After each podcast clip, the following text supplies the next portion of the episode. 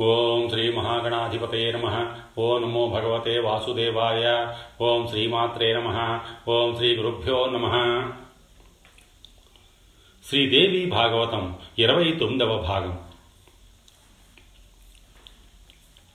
నరనారాయణుల తపస్సు.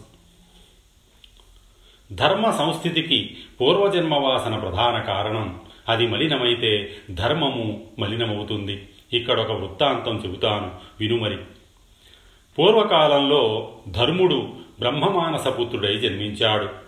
సత్య సంపన్నుడై వేద ధర్మ నిరతుడై జీవిస్తున్నాడు. దక్ష ప్రజాపతి కూతుళ్ళను పది మందిని వివాహం చేసుకున్నాడు. గృహస్థాశ్రమాన్ని స్వీకరించాడు. వారికి హరి కృష్ణుడు నరుడు నారాయణుడు అని నలుగురు కుమారులు జన్మించారు. వీరిలో హరి కృష్ణులిద్దరూ నిత్యం యోగాభ్యాస పరాయణులై కాలం గడుపుతున్నారు. నరనారాయణులు తపఃపరాయణులయ్యారు. హిమాలయాల్లో బదరికాశ్రమంలో తీవ్రంగా తపస్సు చేస్తున్నారు. వెయ్యేళ్ళకు పైగా గడిచింది. తపస్సులలోకెల్లా అగ్రగణ్యులయ్యారు. వీరి తపస్సుల తీవ్రత ముల్లోకాలకు వ్యాపించింది. దేవేంద్రుడికి దడ పుట్టింది. ఎలా? భగ్నం చెయ్యడమా అని చాలా రోజులు తీవ్రంగా ఆలోచించాడు. కట్టకడపడికి తానే రంగంలోకి దిగాడు. అతిదారుణమైన కామ క్రోధ లోభ మోహాదులను వెంటబెట్టుకొని గంధమాదనంపై ఉన్న ఐరావతం ఎక్కి బదరికాశ్రమం చేరుకున్నాడు. ప్రత్యక్షమైన బ్రహ్మ విష్ణువుల్లాగా అప్పుడే ఉదయించిన సూర్యబింబాల్లాగా తపస్తేజస్సుతో విరాజిల్లుతున్న నరనారాయణులను చూశాడు. ఏమిటి? వీళ్ళ పట్టుదల తపస్సుతో ఏం చేద్దామనుకుంటున్నారు? అని ఆలోచిస్తూ దగ్గరికి వెళ్ళాడు. మహానుభావులారా ధర్మసుతులు కదా మీరు. చాలా తీవ్రంగా తపస్సు చేస్తున్నారు. ఏమిటి మీ ఉద్దేశం ఏమిటి మీ ఆకాంక్ష? ఉత్తమోత్తమమైన వరం ఇద్దామని వచ్చాను. ఇవ్వకూడనిదే అయినా ఇస్తాను. అంతగా సంతోషించాను. మీ తపస్సుకి కోరుకోండి అన్నాడు. నరనారాయణులు ఉలకలేదు పలకలేదు. ఇంద్రుడు మళ్ళీ మళ్ళీ అదే ప్రకటించాడు. స్థిరచిత్తులై ధ్యానంలో మునిగిపోయిన ఆ జంట మునులలో చలనం లేదు. ఇంద్రుడికి రోషం వచ్చింది. మాయా మోహిని సృష్టించాడు. వారిపైకి ఉసిగొల్పాడు ప్రయోజనం లేకపోయింది. సింహాలు పులులు తోడేళ్ళను సృష్టించాడు. భయపెట్టాలని ప్రయత్నించాడు. ఫలితం లేకపోయింది. ఇక ఏమి చేయడానికి తోచలేదు. వరదానానికి లుబ్ధులు కాలేదు. సింహ శార్దూలాలకి భీతులు కాలేదు. మాయా మోహినికి మోహితులు కాలేదు. వీరి తపస్సుని భంగపరచడం ఎలాగ చెప్పమా అనుకుంటూ తిరిగి తన మందిరానికి వెళ్ళిపోయాడు. బాగా యోచన చేశాడు. జనమేజయ ఆదిశక్తి సనాతని సర్వలోకేశ్వరి పరాప్రకృతి అయిన మహావిద్యను నిష్ఠతో ఉపాసించే వారిని ఎవ్వరూ ఏమీ చెయ్యలేరు.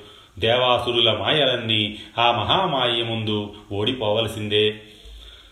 చినమాయలు పెదమాయను ఏం చేస్తాయి? మహామాయను ఉపాసించే వారికి ఎవ్వరూ ఏ విఘ్నాలు కల్పించలేరు. వాగ్బీజ కామబీజ మాయా బీజ మంత్రాలను జపించే వారిని ఎవ్వరూ బాధించలేరు. యన్మూలా సకలా మాయా దేవాసురకృత కిల తే కథం బాధితుం సిక్త ధ్యాయంతి గతకల్మషా అయినా దేవేంద్రుడు మోహితుడై మరొక ప్రయత్నం చేశాడు. మన్మధుణ్ణి వసంతుణ్ణి పిలిపించాడు. రతీదేవితో అప్సరసలతో బదరికాశ్రమానికి వెళ్ళి నరనారాయణులను కామాతులను చెయ్యండి అని ఆజ్ఞాపించాడు. సుగంధ పరిమళాలతో పూల బాణాలతో వంపు సొంపుల వయ్యారాలతో వారి మనస్సులను సమ్మోహితం చేసి లొంగదీయండి. ఇది దేవకార్యం. మన్మథ ఈ ప్రపంచంలో దేవదానవ మానవ జాతులలో నీ బాణాల తాకిడికి లొంగి రానివాడు ఎవడు? నీ శక్తి అమోఘం. బ్రహ్మ విష్ణు మహేశ్వరులే కాదు. నీ అందానికి సాటి వచ్చే చంద్రుడు కూడా నీకు నీ పూల బాణాలకు ఓడిపోయినవాడే. ఇక ఈ నరనారాయణులు ఓ లెక్క. పైగా ఇంతమంది అప్సరసలు నీ వెంట వస్తున్నారు. నిజానికి ఒక రంభ ఒక తిలోత్తమ చాలు. అసలు నువ్వు ఒక్కడివే సరిపోతావు. అటువంటిది ఇంతమందితో కలిసి వెడుతున్నావంటే ఇక చెప్పేదేముంది? జయం మనదే. వెళ్ళిరా కార్యం నెరవేర్చు. నువ్వు కోరినదల్లా నీకు బహుమతిగా ఇస్తాను. నేను స్వయంగా వెళ్ళి ప్రయత్నం చేశాను. ఫలితం లేకపోయింది. శ్రమ మిగిలింది. అసలు మొదటే మిమ్మల్ని పంపించి ఉండాల్సింది. అయినా ఇప్పుడు మించిపోయింది ఏమీ లేదు. వెళ్ళండి అని పంపించాడు. వెళ్ళబోతూ మన్మధుడు ఒక మాట చెప్పాడు. దేవేంద్ర నీ ఆజ్ఞ ఇప్పుడే నెరవేరుస్తాను. ఆ నరనారాయణులు త్రిమూర్తులలో ఒకరిని గాని ముగ్గురిని గాని సూర్యుణ్ణి గాని లేదా మరింకా ఏ దేవతనైనా గాని ధ్యానిస్తూ ఉంటే చిటికలో వారిని మోహపరిచి తపోభంగం చేసి వస్తాను. సందేహం లేదు. అలా కాక వారు గనక దేవీ భక్తులైతే మాత్రం నేను చెయ్యగలిగింది ఏమీ లేదు. కామరాజ మహాబీజ మంత్రాన్ని జపించే వారి మీద నా బాణాలు పనిచేయవు దేవీ భక్తం వశీకర్తుం నాహం శక్తం శక్త కథంచన కామరాజం మహాబీజం చింతయంతం మనస్యలం. మన్మథుడు ఇలా చెప్పినా దేవేంద్రుడు వినిపించుకోలేదు. వెళ్ళమని తరిమాడు. ఇది దుస్సాధ్యమైన కార్యం. నువ్వే సాధించాలి. నాకు హితం చెయ్యాలి అని పంపించాడు. సరే అని మన్మథుడు బయలుదేరాడు. జనమేజయ. ముందుగా వసంతుడు బదరికాశ్రమంలోకి ప్రవేశించాడు. ఒక్కసారిగా పచ్చదనం వెళ్ళి విరిసింది. కొమ్మ కొమ్మ రెమ్మ రెమ్మ చిగురించింది పుష్పించింది. తుమ్మెదలు గుంపులు గుంపులుగా ఆడుతూ పాడుతూ ఎగురుతున్నాయి. తరువు తరువున చిగురు గుబురులు కోకిలలై యుగళ గీతికలు ఆలపిస్తున్నాయి. పుష్పించిన లతలు అందుబాటులో ఉన్న తరువులను పెనవేసుకుంటున్నాయి. ఆశ్రమంలో ప్రతి జీవి వయస్సుతో నిమిత్తం లేకుండా రాగరంజితమయ్యింది. తన సహచరిని కౌగిలించుకుంది. అది ఏదో తెలియని మత్తు ఆవరించి క్రీడాసక్తమయ్యింది. పరిమళ వాయు వీచికలు దక్షిణ దిశ నుండి వీతెంచి తనువులను పులకింపజేశాయి. మునీశ్వరులకు సైతం ఇంద్రియాలు అదుపు తప్పి ఉద్రేకాలు ఉరకలు వేశాయి. ప్రతి మన్మధులు రంగప్రవేశం చేశారు. ఐదు బాణాలను ఒకేసారి ఎక్కుపెట్టి గురి చూసి కొడుతూ విచ్చలవిడిగా ఆశ్రమమంతటా కలియదిరిగారు అంతలోకి రంభ తిలోత్తమ ఆది అప్సరసలు వచ్చారు. బృందాలు బృందాలుగా చెట్ల నీడల్లో కూర్చుని స్వరతాన సమన్వితంగా మధుర గీతాలను ఆలపించారు. వీరి గీతాలు కోకిలలు కలకూజితాలు తుమ్మెదల ఝుంకారాలు బదరికాశ్రమం అంతా మారుమ్రోగింది. నరనారాయణులకు ధ్యాననిష్ట చెదిరింది. చూపులను క్రమంగా బయటకు మళ్ళించారు. ఎటు చూసినా వసంత శోభ. అకాలంలో ఏమిటి వింత? ప్రాణికోటి అంతా మన్మథ వివసమై కనపడుతోంది. ఋతుధర్మంలో క్రమంలో ఈ విపర్యాసం ఎలా వచ్చింది అని నరుడు నారాయణుడిని అడిగాడు. ఆశ్చర్యంతో విప్పారిన కన్నులతో ప్రకృతిని తిలకిస్తున్న నారాయణుడు బదులు పలికాడు. సోదరా చెట్లు చూశావా? నిలువున పుష్పించాయి. కోకిల కోకిలాలాపాలను భ్రమరనాదాలను వినిపిస్తున్నాయి. శిశిరం అనే భీత మాతంగాన్ని మోదుగు పువ్వుల వాడిగోళ్ళతో చీల్చి చెండాడి వసంత కేసరి అంటే సింహం ఆశ్రమంలోకి ప్రవేశించింది. శిశిరం హీతమాతంగం దారయన్ స్వకర స్వఖరైర్నఖై వసంత కేసరీ ప్రాప్త పలాశకుసుమైర్మునే బ్రహ్మన్ మన బదరికాశ్రమంలోకి వసంతలక్ష్మి వచ్చిందయ్యా. అరుణాశోకహస్త కింసుకపాద కింసుక పాద నీలాశోక కచ వికసిత కమలానన నీలేంది వరనేత్ర బిల్వ ఫలస్తని కుందరదన మంజరీ కర్ణ బంధుజీ వాధర సింధువార నఖ పుంస్కో కిలస్వర కబంద కదంబ వస్తన బర్హి బర్హ కలాప సార సస్వ ననూరు ననూపుర వాసంతి బద్ధరసన మత్తమాళ మత్తమరాళ గమన పుత్ర జీవాంసు కన్యస్థ రోమరాజి విరాజిత తమ్ముడు అకాలంలో వచ్చింది ఈ వసంతలక్ష్మి. అంటే మన తపస్సుని భంగపరచడం కోసమే అని మనం గ్రహించాలి. అప్సరసల గానం వినపడుతోంది కదా. మన ధ్యానాన్ని నాశనం చేసింది. ఇదంతా దేవేంద్రుడి పన్నాగం. లేకపోతే ఏమిటి ఈ ప్రకృతి వైపరీత్యం? మన తపస్సుకి భయపడి ఇంద్రుడు ఈ పని చేసి ఉంటాడు. సందేహం లేదు. సుగంధ పరిమళాలను వెదజల్లుతూ సుఖస్పర్శంగా వీతించుతూ మలయానిలుడు తనువులను పులకింపజేస్తున్నాడు. గమనించావా? ఇంకా సందేహమా? ఇది నిశ్చయంగా శతక్రతుడి దుశ్చర్యయే.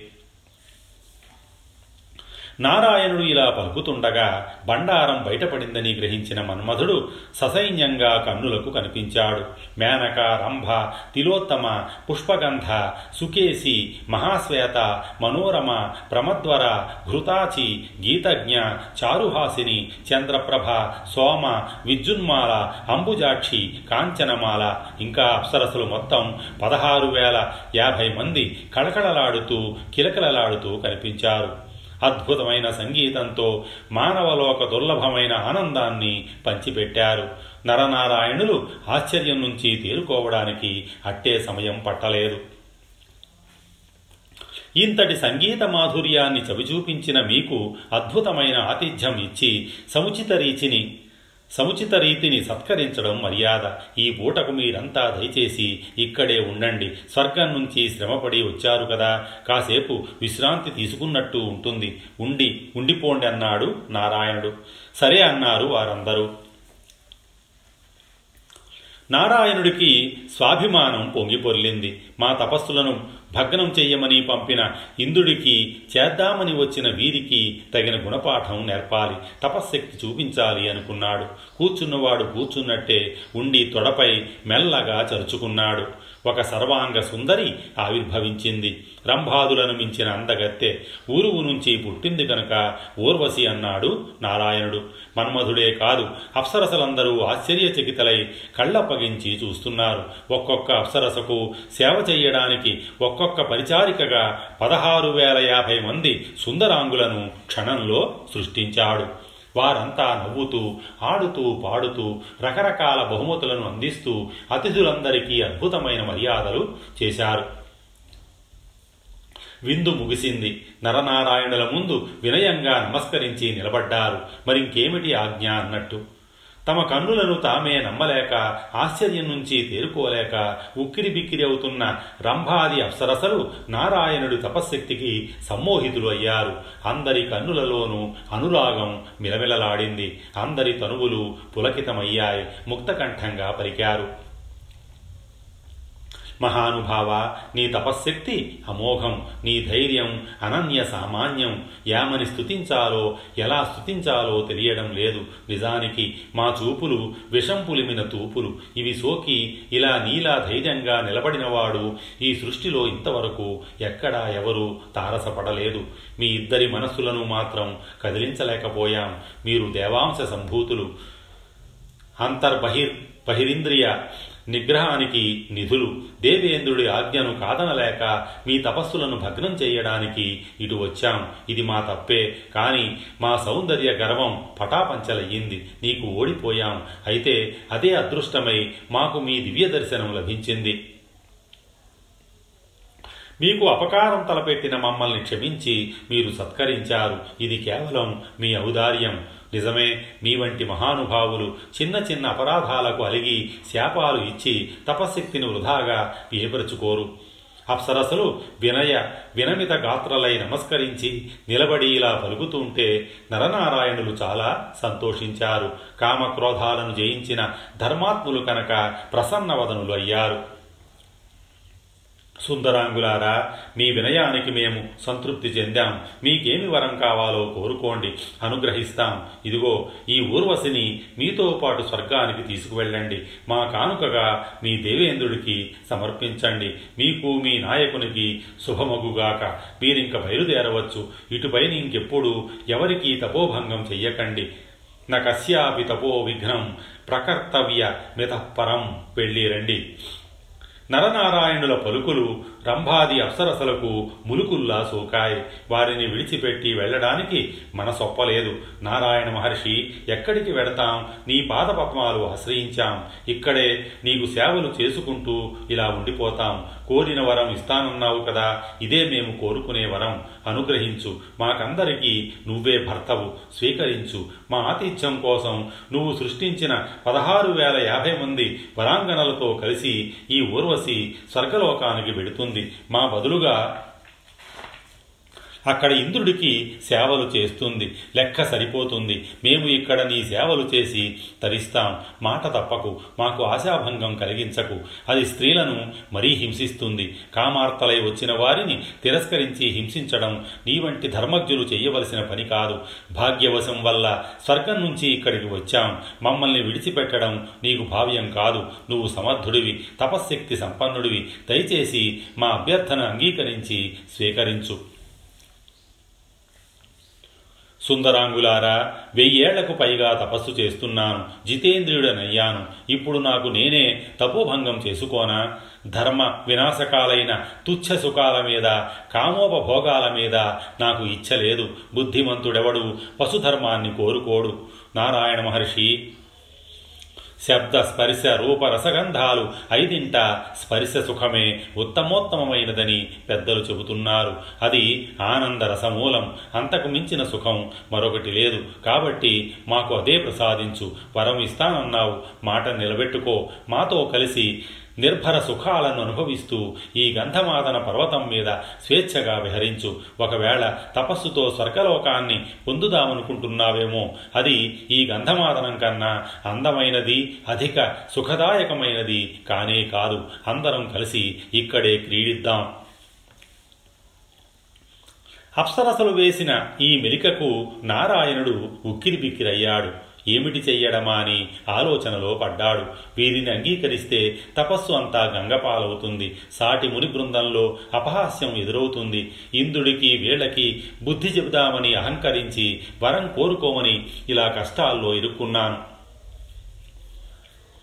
ధర్మ వినాశనానికి అహంకారమే మొదటి కారణం. సంసార వృక్షానికి అదే మూలం. పెదవి కదపకుండా అలా మౌనంగా ఉండిపోయినా బాగుండేది. పాడి ఆడి అలసిపోయి వేళదారిన వీళ్ళు వెళ్ళిపోయి ఉండేవారు. బోలెడు తపస్సు ఏపరచి వరాంగణలను సృష్టించాను. ఊర్వశిని సృష్టించాను. విందు జరిపించాను. ఇప్పుడు ఇదిగో ఇలా ఇరుక్కున్నాను వీళ్ళంతా కామార్తలై నన్ను పెళ్ళాడమంటున్నారు హతవిధి సాలెపురుగుల నా వలలో నేనే చిక్కుకున్నాను.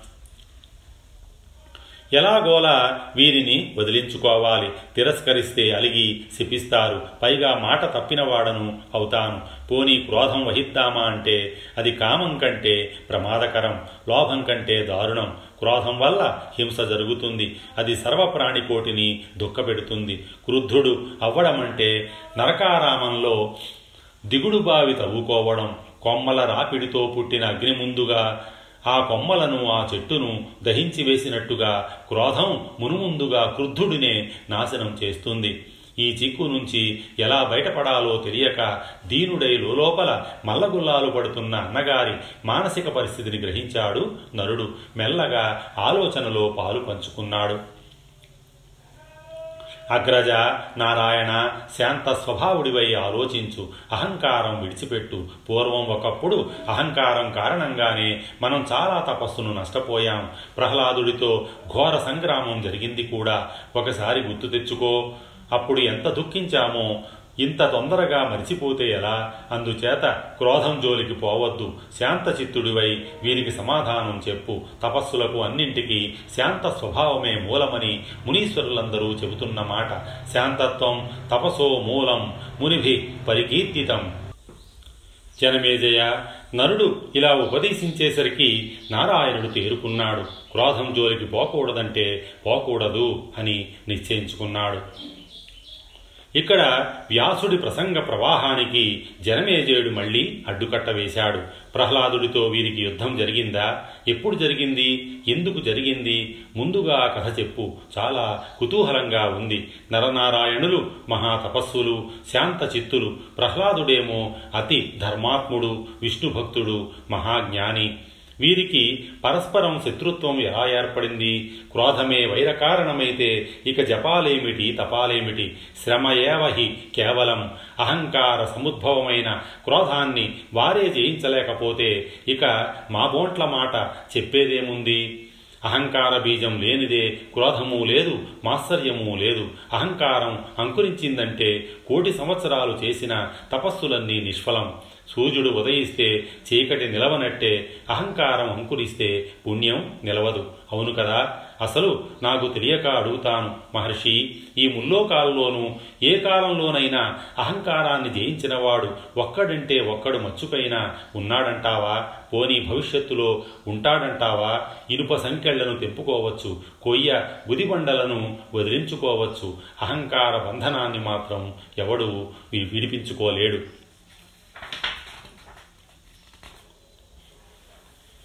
స్థావర జంగమాత్మకమైన ఈ జగత్తు అంతా అహంకారావృతమే. బ్రహ్మజ్ఞాని కూడా మలమూత్ర పరిదూషితమైన ఈ సంసారంలో ప్రమిస్ పరిభ్రమిస్తున్నాడంటే అహంకారమే కారణం అంటున్న మీమాంసకుల సిద్ధాంతం నిజమే అనిపిస్తోంది.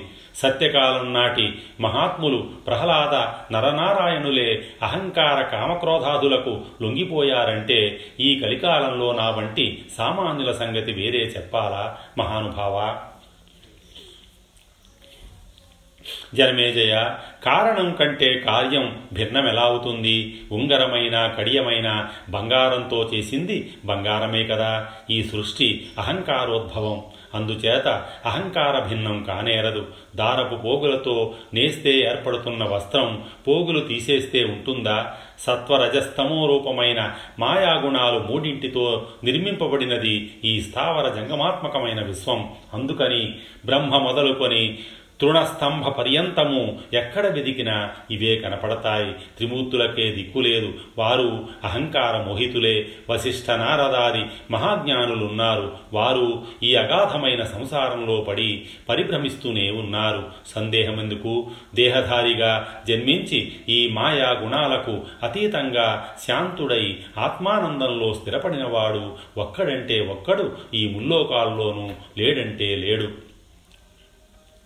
అహంకారం నుంచి ఆవిర్భవించే కామ క్రోధాలు లోభమోహాలు శరీరం ఉన్నంత వరకు మానవుణ్ణి వదిలిపెట్టవు. వేదశాస్త్రాలు అభ్యసిస్తున్నాడు. పురాణాలు అవలోకనం చేస్తున్నాడు. తీర్థయాత్రలకు వెడుతున్నాడు. దానాలు ధ్యానాలు నిర్వహిస్తున్నాడు. ఇదంతా విషయాసక్తుడై చేస్తున్నాడు. దొంగలాగా చేస్తున్నాడు. కృత త్రేత ద్వాపరయుగాల నాటికే పరిస్థితి ఇలా ఉంది. ఇంకా ధర్మం బద్దలైపోయిన ఈ కలియుగంలో కథ ఏమని చెప్పమంటావు. స్పర్ధ ద్రోహం లోభం అమర్ష ఇవే సర్వదా సర్వత్రా రాజ్యమేలుతున్నాయి. నిజమే ప్రపంచం ఇలాగే ఉంటుంది. అయినా విచారించవలసిన పని లేదు. క్రోధ మదమాశ్చర్యాలను జయించిన సాధు సజ్జనులు చెదురుమదురుగానైనా ఒకరో ఇద్దరో ఈ భూగోళం మీద లేకపోలేదు. ఉన్నారు. దృష్టాంతం కోసం ఉన్నారు.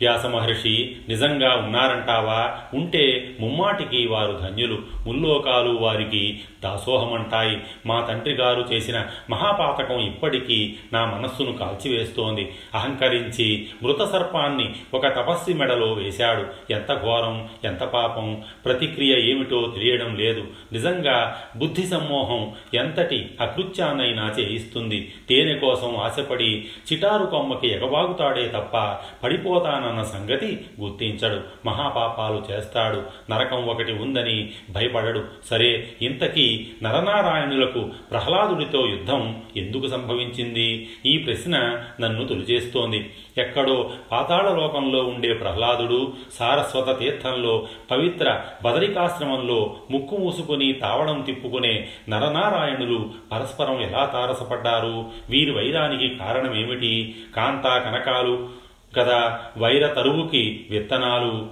ముగ్గురు ఈషణారహితులే అంటే కోరికలు లేనివారే ధర్మాత్ములే జ్ఞానులే. వీరికి యుద్ధమేమిటి? చాలా వింతగా ఉంది. ఈ ఉత్కంఠను తట్టుకోలేను. వెంటనే తెర తొలగించు. మహర్షి ఛేదించు. సౌనకాది మహామునులారా గమనించారు కదా జనమేజయుడి మనస్సు పరమ నిర్వేదంతో పరితపిస్తోంది. తన తండ్రి పరీక్షిత్తు చేసిన మహాపాపం దానికి ఫలితంగా స్నానదానాదిరహితమై పొందిన దుర్మరణం ఇవి అనుక్షణము అతడిని వేధిస్తున్నాయి. పున్నామ నరకం నుంచి తప్పించడం ఎలాగా అని మనసు కలతపడుతోంది అందరూ అహంకృతులే అనుకోవడంలో ఒక ఊరట లభిస్తోంది. అంతలో పరితపిస్తోంది. భయవిహ్వలుడు అవుతున్నాడు. ఆ చిత్త సంక్షోభం నుంచి విడుమరగా కోరి కోరి పుణ్యకథాశ్రవణం చేస్తున్నాడు. వ్యాసుడు అందుకే వినిపిస్తున్నాడు. అనంతర కథ ఎలా నడిచిందంటే స్వస్తి శ్రీ ఉమామహేశ్వర పరబ్రహ్మార్పణమస్తు.